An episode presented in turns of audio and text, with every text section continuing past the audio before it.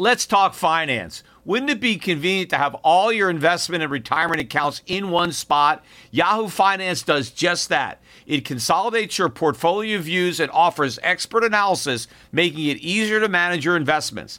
Let's not beat around the bush. You want to grow your portfolio, fight inflation, pay off debts, and achieve financial freedom. Yahoo Finance provides the news, data, and tools to make that happen.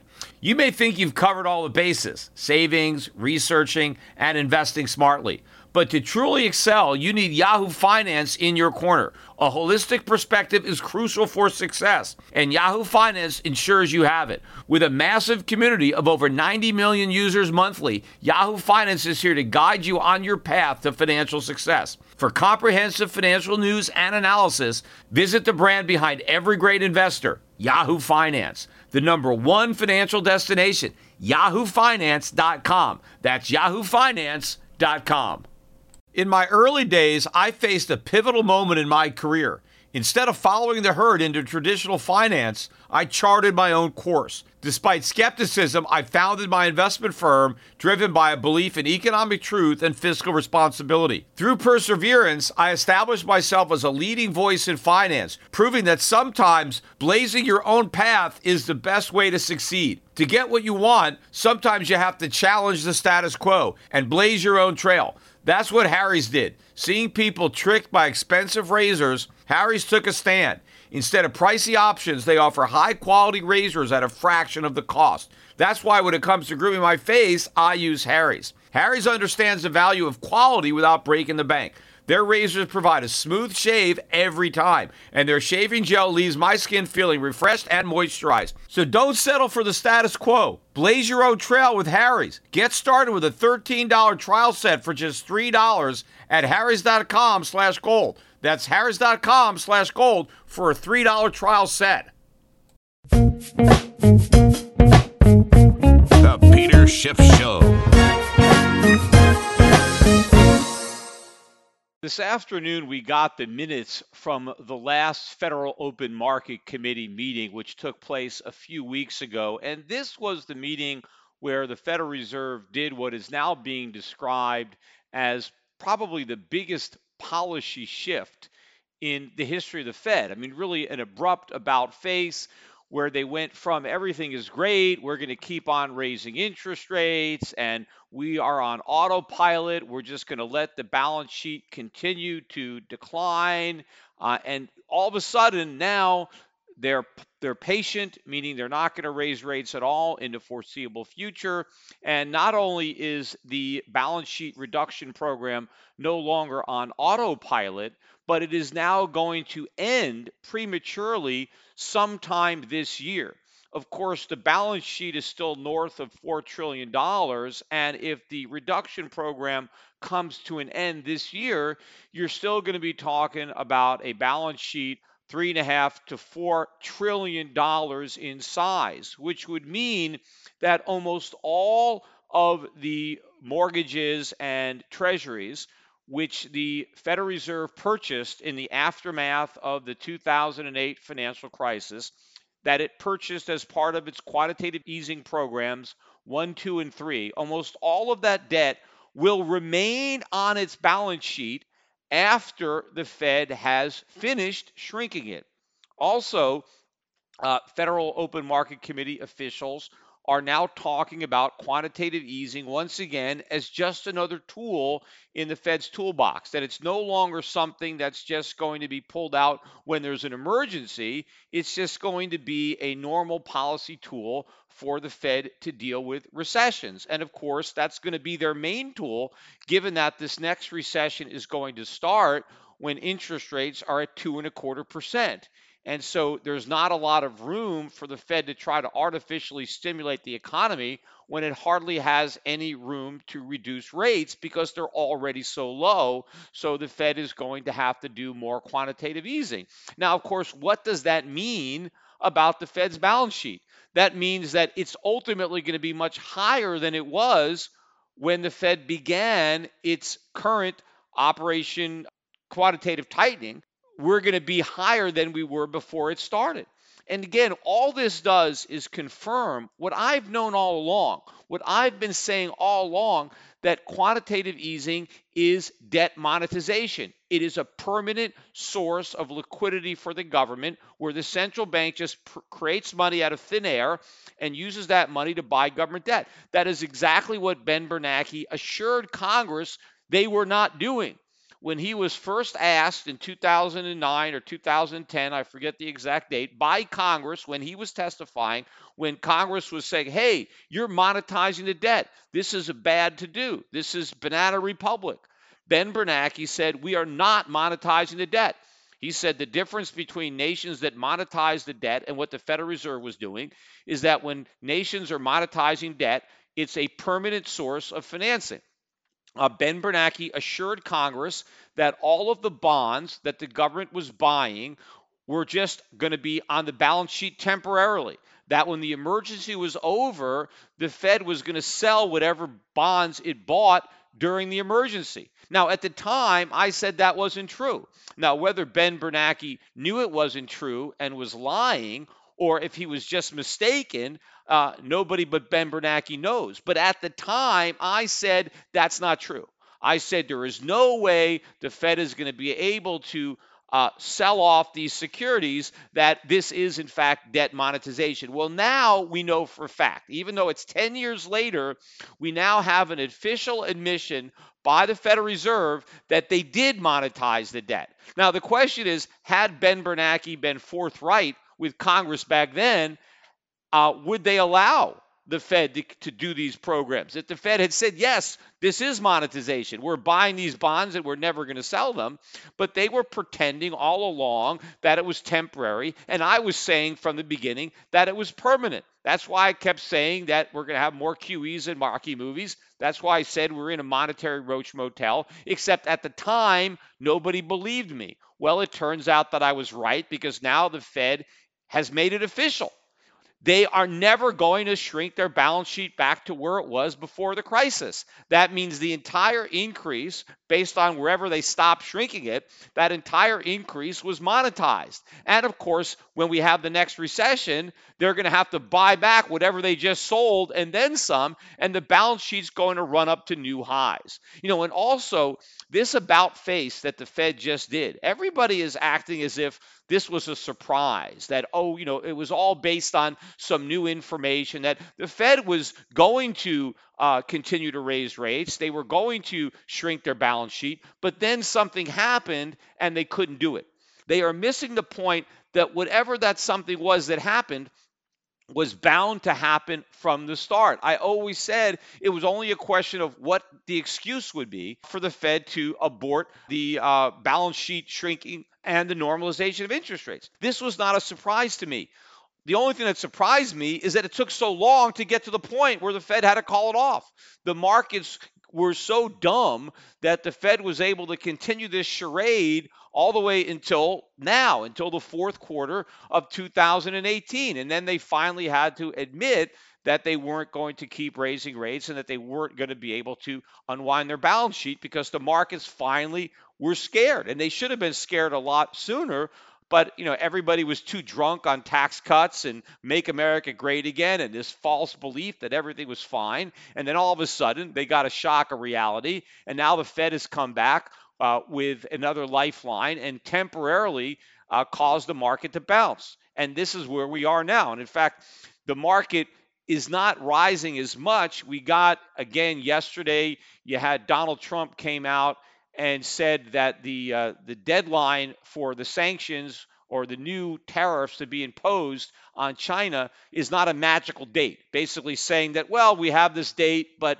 you know, if we don't make make the date, you know, maybe we're not going to uh, have uh, have the tariffs. And you know, the market rallied a little bit on that, but it couldn't really sustain much of the route. So the the fact that we can't get more mileage out of the same regurgitated bullish news could be an indication again that the market is running out of steam. The Dow managed to add on about 63 points today, even though there was, I think, a headline that came by about tariffs potentially on European cars. In fact, that's actually caused the gold market to sell off a little bit. It ended up down a couple of bucks on the day, not really reacting much to the the Fed minutes because I think gold actually reacted yesterday because yesterday you had another headline story. You had Cleveland Fed President Mester came out and basically said that she supported, uh, you know, a, a, end to the balance sheet reduction this year, and gold was up $18 an ounce yesterday.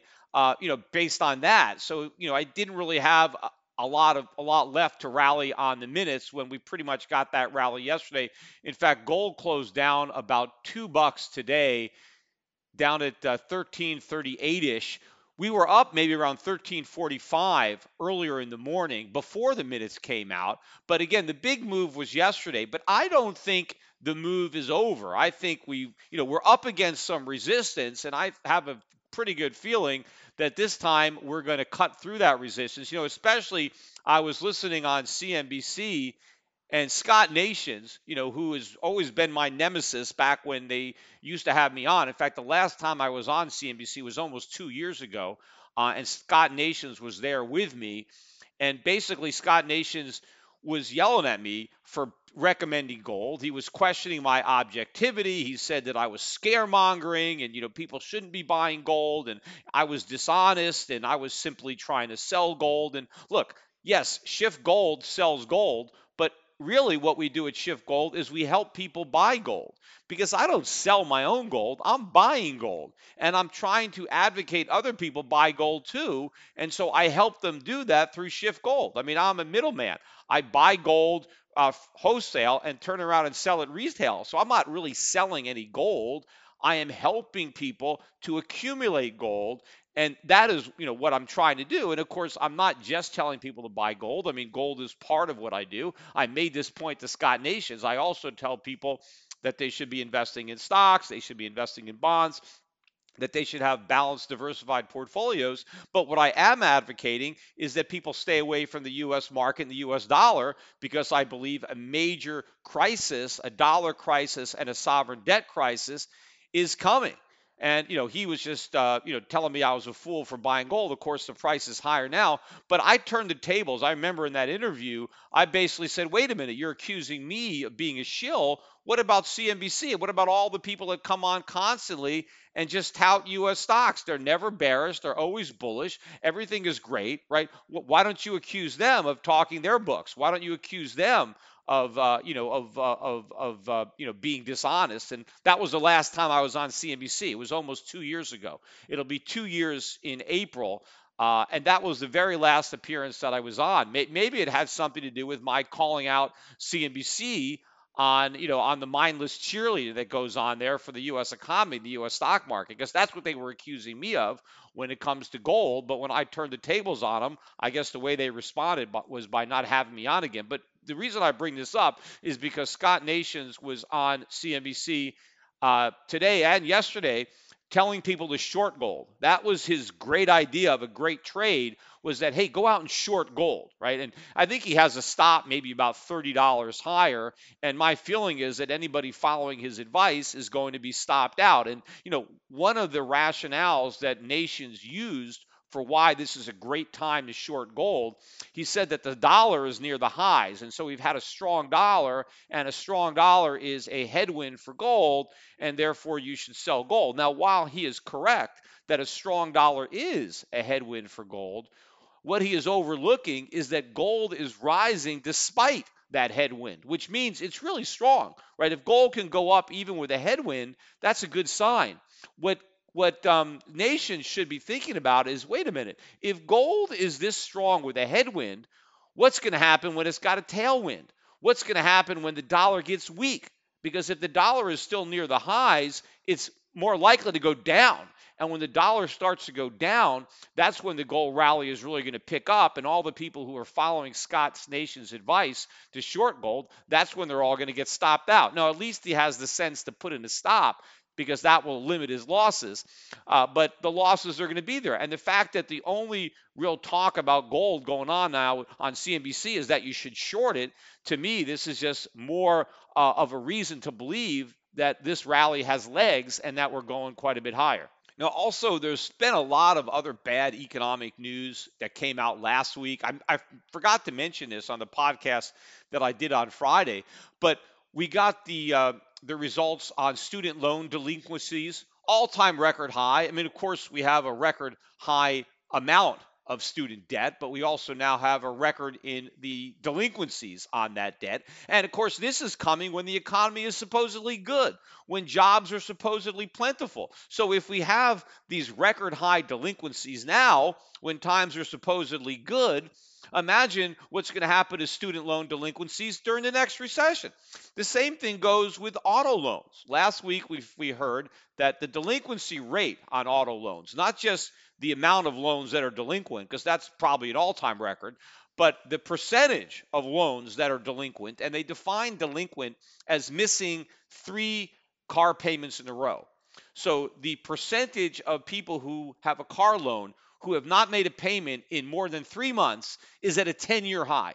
So you have to go back to the Great Recession, 2009, to find auto loan delinquency rates comparable to what we have today. Now, how can that be? Because back then unemployment was 10%. Now it's only 4%. Yet we have all these delinquencies. I mean, people make their car payments, right? It, it, I mean, it, the only reason you're not going to make one is because you can't afford it. Because after all, if you don't make your car payments, they repossess your car. And you know, most people need their cars, they want their cars, so they're gonna they're gonna stop making their credit card payments before they they stop making their their auto loan payments because the credit cards they got no collateral, they can't take anything. You stop, you know, uh, paying on your credit cards, there's nothing they can do, right? And there are people sometimes they'll take out loans against their houses you know, so they can keep their car, they can make their car payments. So to the extent that you've got this high a delinquency rate in auto loans really shows you that people just have no way of making these payments. And this is when unemployment is 4%. What's going to happen to the delinquency rates when it goes back up to 10%? Right? I mean, just imagine that. But this again, anecdotal evidence that something is wrong, right? The economy can't be booming if so many people aren't making their car payments? I mean, are people going to try to pretend that, hey, all these uh, employed people who own cars and have loans, they're so excited, they're so happy about this booming economy that they just forgot to mail in their car payments for three months in a row? I mean, I don't think that's the reason. People don't have the money. Right? Even though they may have a job, it doesn't pay enough to make their car payment. And again, this is also part of the car bubble, the subprime lending bubble in autos, just like the subprime lending that we had in homes. People bought cars they couldn't afford, and the fact that delinquencies are soaring is more proof that that took place. And of course, what about the lenders, the people who provided this credit? Well, there's going to be a lot of losses uh, when these loans ultimately go into default and the cars are repossessed and they can't sell them for enough to retire the debt. Also, in the last retail sales report, um, I noticed that this was the fourth month out of five that sales at restaurants had declined. And that is a big drop in restaurant sales. Uh, this is you know, we haven't had restaurant sales this week in 25 years. So the question is, why are so many, why are fewer people eating out at restaurants? Well, it's expensive to eat at restaurants. So people are eating at home. And in fact, that helps explain the beat in Walmart earnings. People got excited yesterday. Walmart came out with better than expected earnings. But if you actually look at the numbers, um, a lot of that had to do with higher prices that consumers were paying. So that's inflation because remember, it's just the sales numbers uh, are, are, are a reflection of prices too, not just volume. But if you look at where the volume was, a lot of it was in groceries, right? There was a big increase in groceries that Walmart is selling. And obviously, groceries at higher prices because they're raising their prices. But if more people are buying groceries at, at Walmart, what does that mean? Well, maybe fewer people are eating in restaurants. So because they're not eating in restaurants, they need more groceries, right, to buy uh, food to cook it themselves. But also, my feeling would be that Walmart probably is a low cost provider of, of grocery items. And so, to the extent that people are buying more groceries at Walmart rather than their local grocery store or supermarket, probably means that they're just trying to do their best to squeeze every dollar out of their food budget. I mean, maybe they have to drive a little further to get to a Walmart, but they need to do it to save money because the prices there are cheaper than they would get at a closer closer market. So while this is good for Walmart, it may be bad for other uh, supermarkets that are selling less groceries because more people are looking for bargains at Walmart. And the same thing to their online sales. Their online sales picked up, and that maybe is at the expense of uh, brick and mortar uh, uh, shopping that might have taken place someplace else and is now taking place online at, at Walmart. So even though those earnings were good, I think when you look beneath the surface, you still see the, the anecdotal evidence of problems in the economy. And in fact, you know, I read this article, I forget the newspaper it was in. It had to do with the increasing minimum wage. And the article was about how, hey, these people, these workers, they finally won this uh, $15 an hour minimum wage. This is great. But now they have to deal with a problem of unfair firing you know, unfair firings because obviously it's not fair that people who are, are getting fired now. And so instead of getting the higher minimum wage, they're getting zero because they're getting fired. And people are saying this is unfair uh, that these low wage workers are losing their jobs. There's nothing unfair about it. What's unfair is the minimum wage. I mean, it's unfair to workers and it's unfair to employers. But what the liberals are going to be finding out is you can set whatever minimum wage you want, right? And I think it's it's illegal when the federal government does it because it's a you know they just uh, exploit the commerce clause, right? So I think all that stuff is illegal, the federal minimum wage. But there's nothing that says that a state can't you know set a minimum wage if it's dumb enough to do it, right? So if states are imposing these minimum wages, they can set it wherever they want. But what they can't do is force anybody to actually pay it. Basically, the choice is either you don't hire anybody or you hire somebody and pay them $15 an hour. And for many employers, the uh, you know the answer is I hire nobody. Those are my choices. Pay somebody who's only worth $5 an hour, $15 an hour, or don't hire them at all. And with that choice, a lot of employers, well, I'm not going to hire them at all. I mean, I would hire them and pay them the $5 an hour that they're worth. But if my choice is 15 or zero, well, then I'm going to take zero. And there's nothing unfair about that. I mean, if an employer fires a worker because that worker is now too expensive to employ, what would be unfair would be to force the employer to keep hiring somebody because people don't hire people just out of the goodness of their hearts. I mean, people hire people because they're trying to make a profit and they're hiring people to help them make a profit. But if you hire somebody and all they can add is $5 of value to your business, but if it costs you $15 an hour to bring them on, you're losing $10 an hour. Nobody is hiring people to lose money. And so if you force people to lose money, then they will eliminate those employees. And whether they're going to automate or they're going to outsource or they're just going to do the work themselves or you know try to find a way to you know, to uh, have other people uh, pick up the slack and maybe raise their wages a little bit instead of you know waging uh, raising the unskilled wages a lot. This is what is going on. And you know Illinois, I just read today, they just approved a big hike in their minimum wage. They're going to increase their minimum wage to $15 an hour by 2025. I mean, don't they have enough problems in the state of Illinois? I mean, can't they look around at some of the problems that other states are already having that have increased the minimum wage? But the real problem right? The big layoffs are going to come in this next recession. That's when a lot of the problems of the minimum wage hikes are going to really uh, show up. But of course, a lot of liberals are not going to make the connection because you know there's going to be several years of a lag between these big minimum wage increases and this recession. But a lot of the jobs that are going to be destroyed are going to be destroyed not really because of the recession, but because of the minimum wage law. Uh, maybe during a recession without the increase in the minimum wage, some of these jobs or more of these jobs would have been able to be retained. Employers may have been able to afford to keep more of these workers on. Uh, but when you combine a recession with a big increase in minimum wage, I think the number of unemployed is going to skyrocket. So, as bad as the jump in unemployment was in the last recession, the jump in unemployment in this next recession is going to be much worse. And again, remember, everybody who thinks a recession is eventually going to come, they all believe that it's going to be mild. And I keep saying, why would you think this next recession is going to be mild? Right? One of the things that's going to be make it so much worse is that there's going to be a lot more layoffs. But you know, another big problem that we're going to have in this next recession. I was watching a, a, an interview with Jeff uh, Gundlach on uh, Yahoo Finance, and, and Jeff made an excellent point about corporate debt.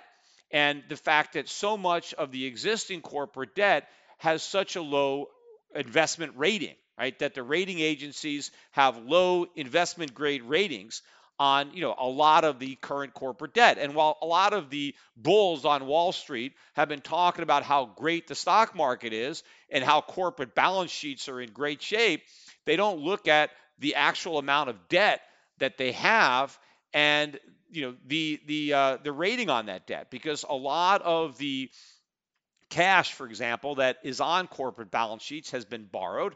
A lot of the earnings growth has been the result of share buybacks. Share buybacks have been financed with debt. And so companies, corporations have a lot of debt, and the ratings on that debt is are low. But what's going to happen during the next recession is exactly what happens during every recession. Corporations are going to see increases uh, or decreases rather in their earnings right, due to the recession.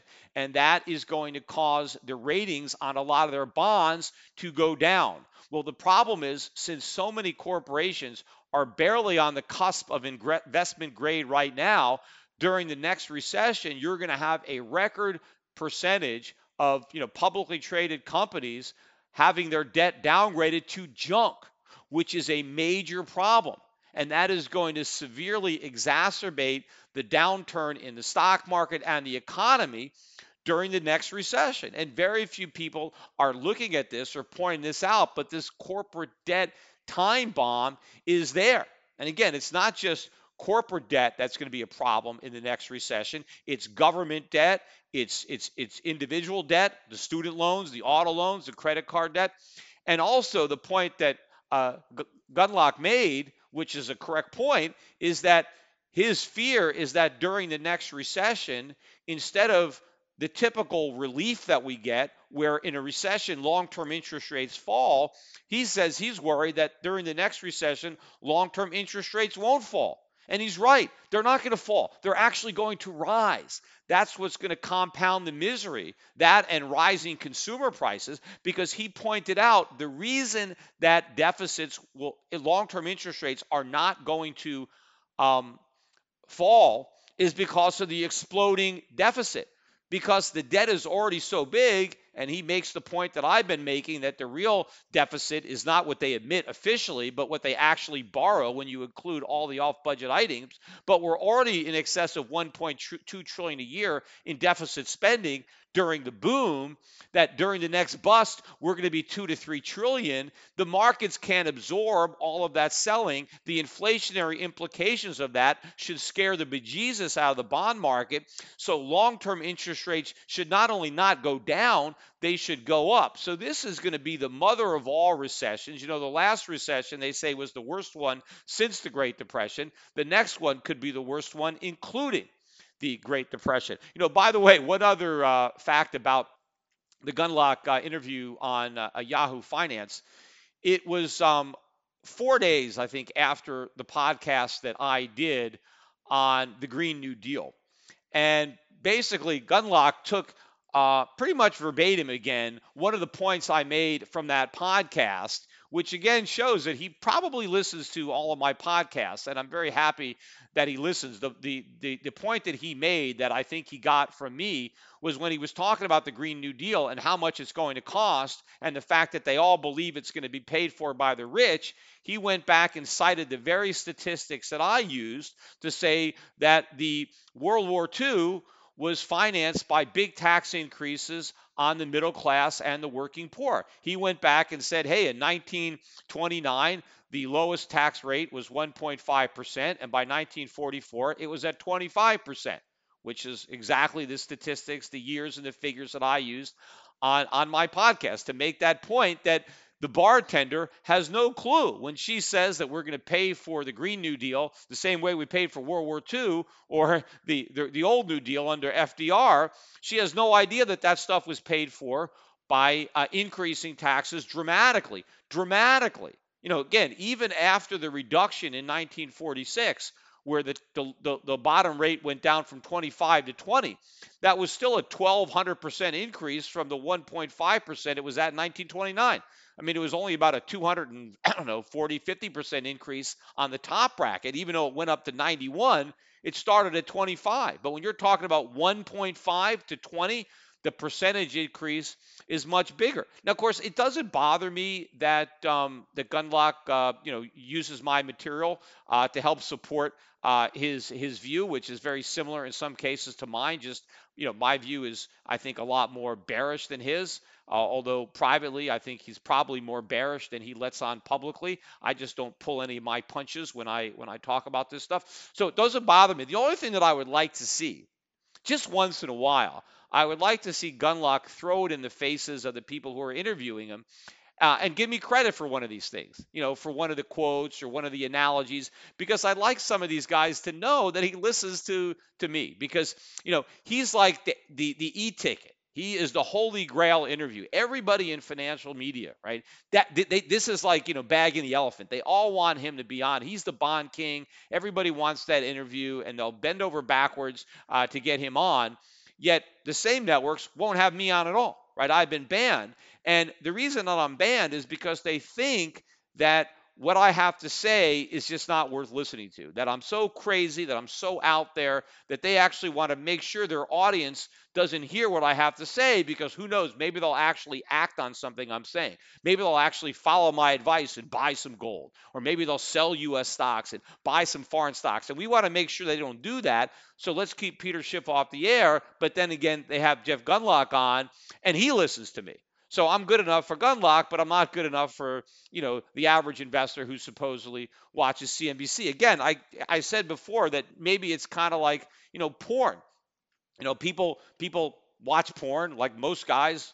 I mean, listen to watch some porn, but no one wants to admit that they watch porn. So there are a lot of people, probably not just Jeff Gundlach, There are probably other people, uh, you know, on Wall Street that maybe we've heard of who actually do listen to me but they don't want to admit it. So maybe if a big guy like Gundlach admitted that he that he listened to Peter Schiff, then maybe other people might come out of the closet and admit it too. You know, I mean, it's like nobody wants to admit that they that they that they watch porn or you know i remember when when playboy first came out i mean why do you think they put all those articles in the playboy magazine right? Because you know when playboy came out in the 1950s right there's a bunch of naked pictures of women. That's what the guys wanted to see but they put all these articles in there in between the women so people could say yeah you know i buy it for the articles. I mean yeah i noticed the pictures but i'm really buying it for the articles right? See that that created the the plausible deniability right? You could pretend that you were interested in the articles when you really couldn't give a damn about the articles. You were buying the magazine because you wanted to look at the at the naked women. So, you know, I think that if somebody like of Gundlach stature admits that he listens to Peter Schiff, well, maybe other people could could admit that they listen to me too. And I think it, I'd like to see it thrown in the faces of some of these producers and some of these people to let them know that you know that there's value in, in what I'm saying, even if they don't want to recognize it, that, that that other people do. Hey, there was one bit of good news though that I read out of the Supreme Court today. They a unanimously, unanimous decision uh, to strike down a law, state laws where you the police department could basically through forfeiture they could just confiscate uh, assets for you know small offenses like if you if they find a joint in your car, right? They seize the entire car you know, which is completely a violation of the Constitution. It's excessive fines, which are not allowed by the Constitution. You know, I remember the worst story I read was about a guy that owned a motel. And apparently there was a drug dealer who had used one of the motel rooms uh, to conduct a drug transaction. The owner had no idea that this was going on, and the police busted them. But then they seized the entire hotel because that's where the transaction was taking place. You're talking about millions of dollars lost to the owner who did nothing wrong, had no idea that the person who rented out uh, the room was dealing drugs, and they're just able to seize these assets. I mean, they do the same thing with cash forfeitures, right? If you're traveling, you've got cash, they just assume, oh, that cash is going to be used in a drug crime and they just seize it. They don't have to have any proof. So it's not just about excessive fines. What about the due process? You know, what about they seize your cash just because they assume that you acquired your cash by dealing drugs when they have no proof that you did that. You know, and I hope this is just the first step in in more Supreme Court decisions. We got to go after the IRS. The government routinely seizes property in violation of due process. They're almost everything they do violates due process in the way they, they, they seize assets or you know garnish bank accounts All this stuff is a violation of the Constitution. So I'm glad that we're finally getting some some good rulings coming out of the Supreme Court, which does encourage me that in 2021, when we get the socialists involved and they start passing a lot of this uh, Green New Deal nonsense, that will actually have a Supreme Court with some justices that have the integrity to strike this stuff down as unconstitutional because all of it is going to be unconstitutional. But I want to finish up the podcast uh, with a couple of topics. One is an update on the Jussie Smollett case. Uh, as I suspected on my last podcast, the two uh, Nigerian brothers who were arrested for the alleged uh, hate crime uh, were let go because they ratted out Jussie you know, obviously they didn't want to go down for a fake crime. Uh, so they sang like canaries and they told the police exactly what happened, which was that Jussie hired them to fake this hate crime. They were paid, I think, 3,500 up front. There was another 500 on the back end to do it. In fact, you know, the brothers purchased the rope and they even rehearsed the the fake crime. They had a dress rehearsal. I don't know if it was a dress rehearsal. I don't know if they had the the ski masks on, but they rehearsed it so they could do it right. Now, you know, you may even be thinking, what was the point? Why did he need to involve uh, these other two people? Why didn't he just make the whole thing up? Why didn't he just say, hey, you know, I, I got assaulted? Why did he actually have to act it out? After all, none of it was on video. What was the point of hiring actors? Because once you involve other people, you open yourself up because now you have other people who can contradict what you're saying. Especially if they don't want to go to the jail themselves, uh, you know they're gonna they're gonna rat you out. It would have been easier for him to have had no accomplices and and just you know claim that he was the victim of an attack without actually having any people. Well, there's two reasons. One is the phone call to the manager. See, when he was concocting this crime, he tried to make it too perfect, which was one of the reasons that it was so suspicious. Well, one of the reasons that he wanted these two people is because he needed people to be yelling the racial slurs so that his manager could overhear uh, those slurs and the MAGA country and all that, because his manager probably had no idea that this was being faked. And, and so uh, he had to put on a show for the manager, which is why he was on the phone with his manager at 2:30 in the morning when he was attacked, which again makes no sense. Why would he be on the phone at 2:30 in the morning, right? That's a great time to call your manager. Hey, it's 2:30 in the morning. I'm walking out to get a sandwich. Let me call my manager. I mean, first of all, I mean, I mean, is is is the manager going to be awake? The manager could just, you know, what the hell? Hey, Jussie, hey, you know what time it is? Call me tomorrow. Although I read that he was uh, out, of the country. Maybe he was in Australia, so maybe Jussie knew that, and maybe there's, you know, a time difference. So maybe 2:30 in the morning, his time, you know, was an okay time to call. But why then? I mean, he's out. It's 20, 30 degrees below.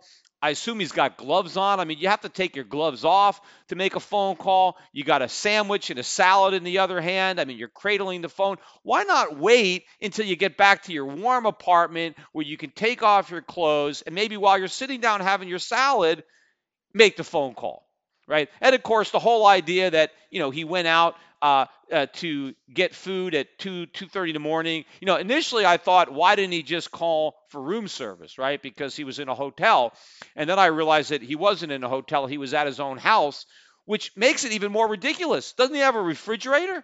He had absolutely nothing in the refrigerator. Didn't have any, you know, any yogurt in there. Didn't have a frozen pizza that he could have uh, toasted out of the, you know, in, in his freezer. That didn't he have it? He could have made a bowl of cereal or something. Didn't he have any crackers? I mean, he's got nothing. The house is empty. There's no food. I mean, I would eat almost anything rather than go out in that kind of weather at 2:30 in the morning, right? And hell, I mean, just go to sleep. I mean, I don't know if he was asleep. If he said, "Hey, I woke up and I was hungry, so I went to the restaurant." I mean, most people, you wake up and it's uh, two two thirty in the morning you just go back to sleep. That's what you do. You know, you wait till the morning and then you eat. But so none of this made any sense. But going back to his phone call, right? The reason that he was on the phone is because he wanted the manager to overhear the attack. And so he needed other people to be screaming, uh, you know, the N word or, you know, calling him gay or fag or whatever they were doing. So he needed the people. But the other reason was he wanted it on film This is what nobody is really picking up on. Uh, and I read about this, and I and I and I listened to an interview that he did, I guess, with ABC, where he talked about it. But when he initially reported the crime and the police showed up, he brought them down to the street where he said the assault took place, and then he pointed to a camera up on a, a, a, a, a like a light pole or something and said, "Look, here's a camera, right? The whole thing will be on tape. Get the tape." And I read that the police initially thought that was very suspicious that Smollett even knew that that camera was there, that it was kind of obscure and high up there, and how would he have even noticed it? Well, I think what happened was he picked that spot because of that camera, right? He staged the fake assault under where he thought there was a camera. That's why he needed the actors, because it was going to be on film just so people can see that it actually happened and he didn't make it up, which is another reason why they were wearing the ski masks. So you couldn't see that the people attacking him were black and not white. And if you remember, when I first heard about this thing and still was very suspicious, but I didn't know to the degree that he staged the whole thing, I said, hey, wait a minute. He said they're wearing ski masks. How does he know they were white? Right? If you can't see the faces of the people who are attacking you, how do you know what color their skin is? Now, maybe he just assumed they were white because they were Trump supporters, although not all Trump supporters are white. Now, he can't assume they were white just because they were yelling out the N word, because black people call other black people the N word all the time. I mean, that, that's part of the culture. I mean, you would expect if you're if you're black and you're attacked by other black men that they're going to call you the N word. I mean, I mean that they call their friends the N word, so they're certainly going to uh, call their enemies, right, or whatever. So there is no proof that uh, these people were were white. So what he was going to do is by having these guys with ski masks, right, attacking at night. They probably have gloves on. They're all bundled up, so you can't even see the color of their skin. But the whole thing was supposed to take place under a camera, right? Aha! Oh, lucky for Smollett, this attack that took place at 2:30 in the morning when there was nobody around to see it, it just so happens that the whole thing took place right under a camera. Only what Smollett did not know is that even though the camera looked like it was pointing in that direction, it was actually facing the opposite direction. And so none of the assault was actually caught on camera, which was opposite of what Smollett has actually planned.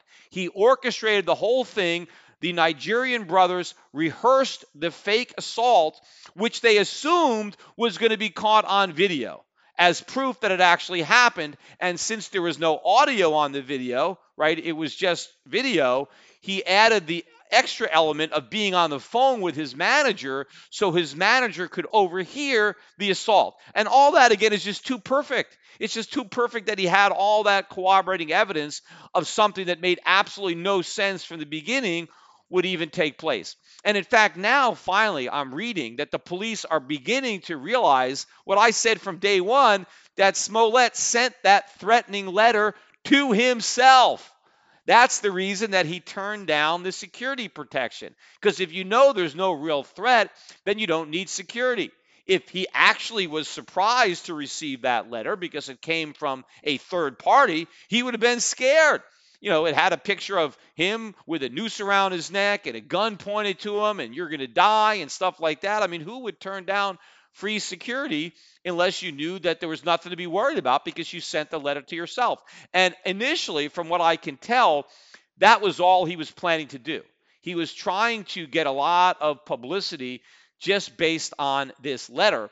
And when the letter didn't result in enough media coverage, then he came up with the idea of the fake attack. In fact, that is what the brothers told the police. That is how the whole thing evolved. It was, hey, we didn't, he didn't get enough of reaction to the letter, uh, and so he concocted this scam. Now, of course, after all this came out, Smollett is still denying it. In fact, he's claiming that he's a victim again. He's saying he's being victimized because people aren't believing his story. Well, they're believing the story of these other two men who are telling the truth. Now, are they the ones that are lying? Right? Why is Smollett telling the truth and they're lying? I mean, what they're saying makes a lot more sense. I mean, first of all, what was the motivation for these two Nigerian brothers to fake a hate crime against Smollett? I mean, what do they get out of it? Nothing. They didn't have anything to benefit. All they have is, well, the $3,500 that they got paid. But if they didn't get paid, right, according to Jussie Smollett, he had nothing to do with it. And these Nigerian brothers, right, they just decided on their own uh, to put on ski masks, grab a noose, grab some bleach, uh, and, and, and attack Jussie and pretend they didn't know him and pretend they were white. And they just assaulted him for what? The fun of it? I mean, they had nothing to gain.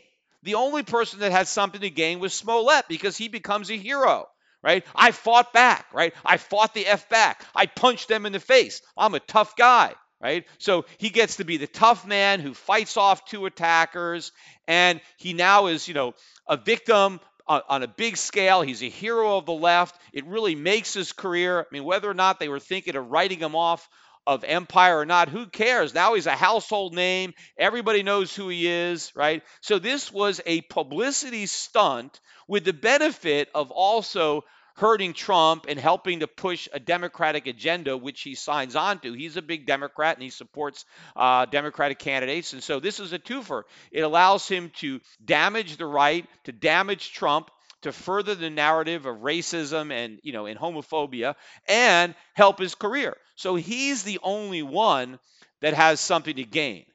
Right? So why should we believe him and and not believe uh, the two Nigerian brothers? I mean, they're black too, right? I mean, they're victims, although I guess Smollett is a double victim, right? He's black, but he's also gay. And I guess these Nigerian brothers are straight.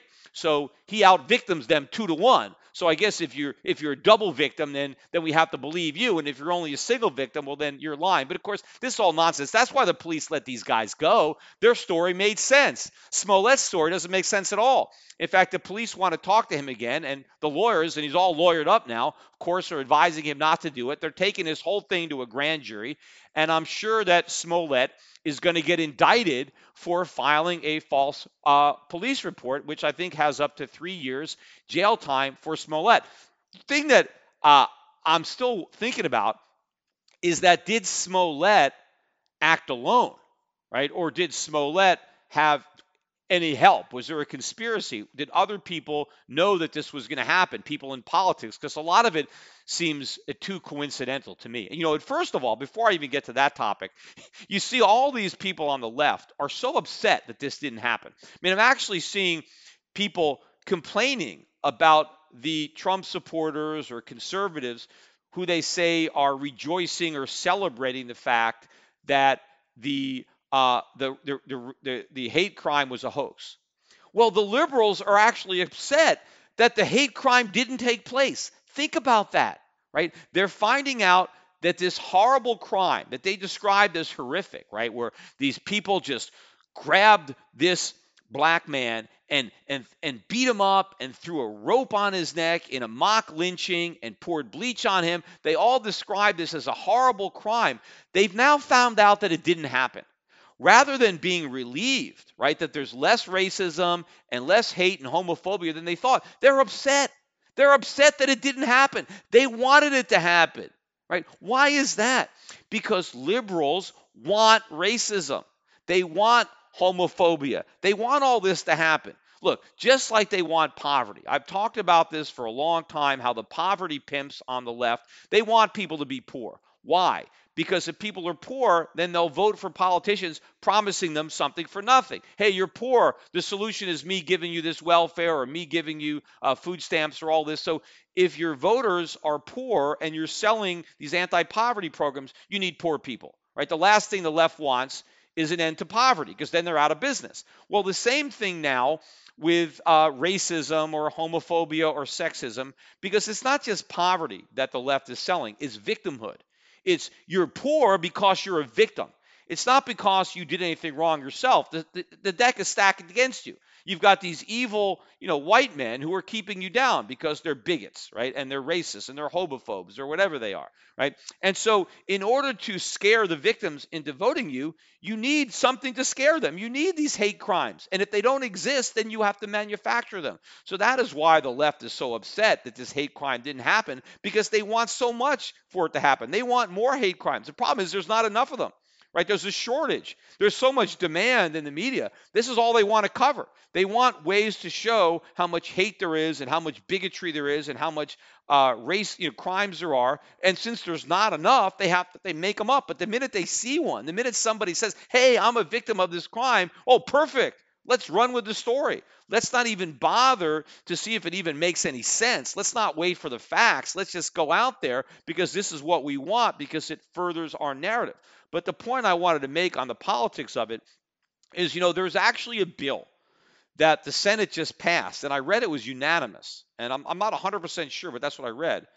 And this is the anti lynching bill. And the Senate just passed it, I think, just right around Valentine's Day. I mean, after the Smollett incident uh, happened. And so to me, it seems very coincidental that at the time Congress is voting on and passing an anti lynching bill, that you have a fake crime that actually satisfies all of the conditions of this bogus anti lynching bill. And the reason that I'm calling this anti lynching bill bogus is because it has absolutely nothing to do with, with lynching. Right? I, I just, here's the definition of lynching, right? I'm, I've looked it up on the internet. A lynching is an unlawful murder by an angry mob of people. Right? Throughout history, dominant groups have used lynchings as a way of c- controlling minorities. So when you're talking about lynching of black people, you're talking about a white mob taking a black person, tying a rope around his neck, throwing the other end of the rope over a tree, and hanging that black person on that rope until he is dead. Right? Murder, mass murder. Right? Lynching is really bad. Right? And for a long time, over 100 years, they've been trying to make lynching a federal crime, but they haven't been able to do it because it's already a crime. Murder is a crime, right? Murder is a state crime. The federal government should have no role in murder. I don't care if somebody is shot or lynched. Doesn't matter how they're murdered. If they're murdered, it is a state crime. The, the Constitution sets out three crimes for the federal government piracy, counterfeiting, and treason. That's it. The rest of it is supposed to be handled by the states. And up until now, Congress, in its wisdom, refused to make murder a federal crime until now, until you have the Senate passing unanimously the first anti lynching bill, except it has nothing to do with lynching other than the title. I am reading from the anti lynching bill now, Senate 3178. And if you skip through all the first part where it talks about how bad lynchings are over the years, and you just get to section 250, which is titled Lynching. I'm going to read it word for word. It reads one, offenses involving actual or perceived race, color, religion, or natural origin. So it's not even their actual race, but the perception of their race or religion, whatever.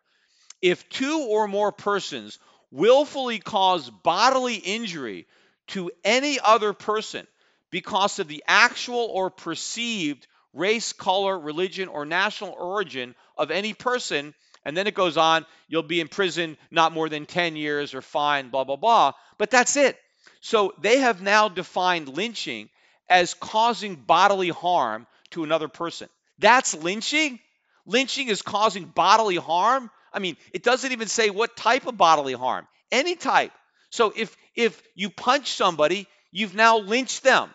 Although uh, if you read if you if you read it again, it's two or more people. So in order for it to be a lynching, you have to have at least two people, which is coincidental about the alleged or the, the, the, the made up assault of Jussie Smollett. He was attacked by two people, and what those two people did qualifies under this act as lynching because they they scratched his eye.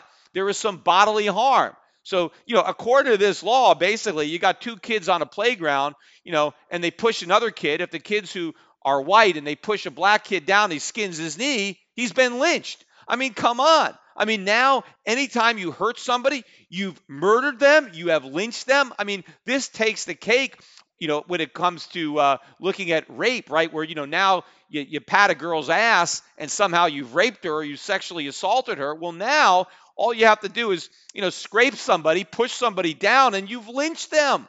Now, of course, they still had to work this thing into the interstate commerce clause, right? Because that's how they're gaining jurisdiction on this by trying to make it interstate commerce. So there's another section B, circumstances described. It says, for the purpose of subchapter A, the circumstances described in this subparagraph are that one, the conduct described in subparagraph A, which is, you know, the, the bodily harm, occurs during the course of or as a result of travel of the defendant or the victim. So you had to travel, you know, I'm not really, you know, across the border. I'm not sure in what time period you, you, the travel had to take place, you know, within the assault, but it just it's it's it's broad on that. But then it says or using a phone, the internet, the mail, or any other channel, facility, or instrument or state of foreign commerce. So in other words, what made this assault or this alleged assault, if it actually would have happened, what made it a lynching, according to this act, was not just that two people committed bodily injury and they said it was because of skin color or sexual sexual orientation, but because Smollett was on the phone. See, if either the defendant or the perpetrator is on the phone, then the fact that they were on the phone at the time of the assault means they were engaging in interstate commerce somehow, and therefore the government has jurisdiction to go after this made up crime. Oh, and by the way, uh, number two under under the prime, it says in general, if two or more persons in any circumstances described in subparagraph B willfully cause bodily injury to any other person because of the actual or perceived religion, uh, national origin, gender, sexual orientation, gender identity, or disability of any person, right? So the, the other thing about the, the, the fake attack that was scripted by Smollett is not only did he fall under uh, number one, in that it was because of his skin color, it was also because of his sexual orientation. So it was a double lynching because he was lynched because he was black and he was lynched because he was a homosexual. Of course, he wasn't lynched at all, he was scraped. Maybe he was punched,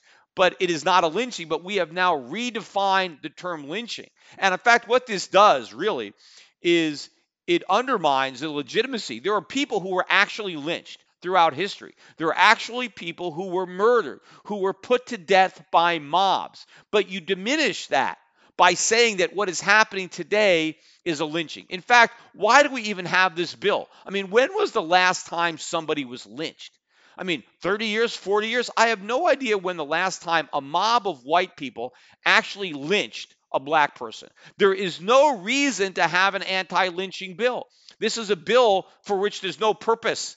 The only purpose is to pretend that there are lynchings. And that's why all the Republicans who voted for this are a bunch of cowards because they're hoping to they're helping to perpetuate the false narrative that there are so many lynchings going on that the government needs to protect all these victims from lynchings. That white people are going out lynching black people all the time and now we need a law. I mean, I, I, know, I get it. I know why the Republicans voted for it because no one wants to vote against the anti lynching bill. Right? Oh, you're in favor of lynching? Of course not. Nobody's in favor of lynching. This bill has nothing to do with lynching. Remember, I always talk about truth in legislating, which doesn't exist, right? The Patriot Act, the most unpatriotic act ever has nothing to do with patriotism, but that's what it's called. This act has nothing to do with lynching. This is just throwing a bone to all the victims, right? Because what this law says is if you are a victim, right, if you're in the victim class, and if two or more people, you know, punch you or push you or scrape you, it's now a federal crime. Right, so long as you can find a way to push it into the interstate commerce clause because you, you, you use a cell phone or you traveled, you did one of these things or use the internet, right? Which everybody does, right? So all of a sudden now this is a big federal crime. People have to, we have to, you know, federal prosecutors, 10 years in jail. I mean, this is absolutely ridiculous. And the fact that the, the Republicans have played into it because they're afraid to stand up and say, I'm going to vote against this bill because it's BS because it's not a federal crime to punch somebody. It's not a federal crime to scrape somebody or to push somebody. But this is what we're doing. And we're, and we're calling all of this conduct lynching, right? Just to bring up the, the memories of lynching and, and how horrible lynching was. And now we have this anti lynching bill with, with lynching all over in the titles, yet the titles don't mean anything. It's the actual language of the law that counts, and there's nothing in here about lynching. If this bill actually said that it is a crime to lynch somebody, meaning hang somebody by the neck until they're dead, okay. Right? Then it would be an anti lynching bill. I would still be against it because lynching is already a crime under state law. But if they really wanted to make an anti lynching bill, fine. Uh, I wouldn't vote for it, but it would be a complete waste of time because nobody is being lynched. But what they did is they basically made it a crime to do anything violent, to cause any kind of bodily injury to somebody, no matter how insignificant or minimal that bodily injury is as long as it's at least two people who are involved, and the government could then claim that the two people acted based on race or sexual orientation or handicap or gender, any of this stuff, which of course, again, requires the government to be the thought police, to try to pretend or that they know what motivated somebody to do something, right? I don't think it makes a difference. If if two people attack another person and, and harm them in any way, I don't care uh, if they did it because they didn't like uh, the person's gender or the person's uh, religion or the person's race, or they just they just didn't like him for some other, they didn't like the color of his clothes.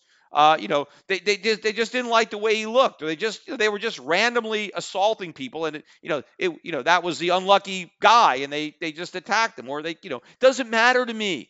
It, you want to punish the act, you want to punish the crime itself. The only time that motivation is really important is when you talk about murder. Was it premeditated? Did somebody plan out in advance the murder, or did they act in the heat of passion? Right. So there's a difference between manslaughter and first-degree murder, and so there, you know, there's some importance as to the motivation.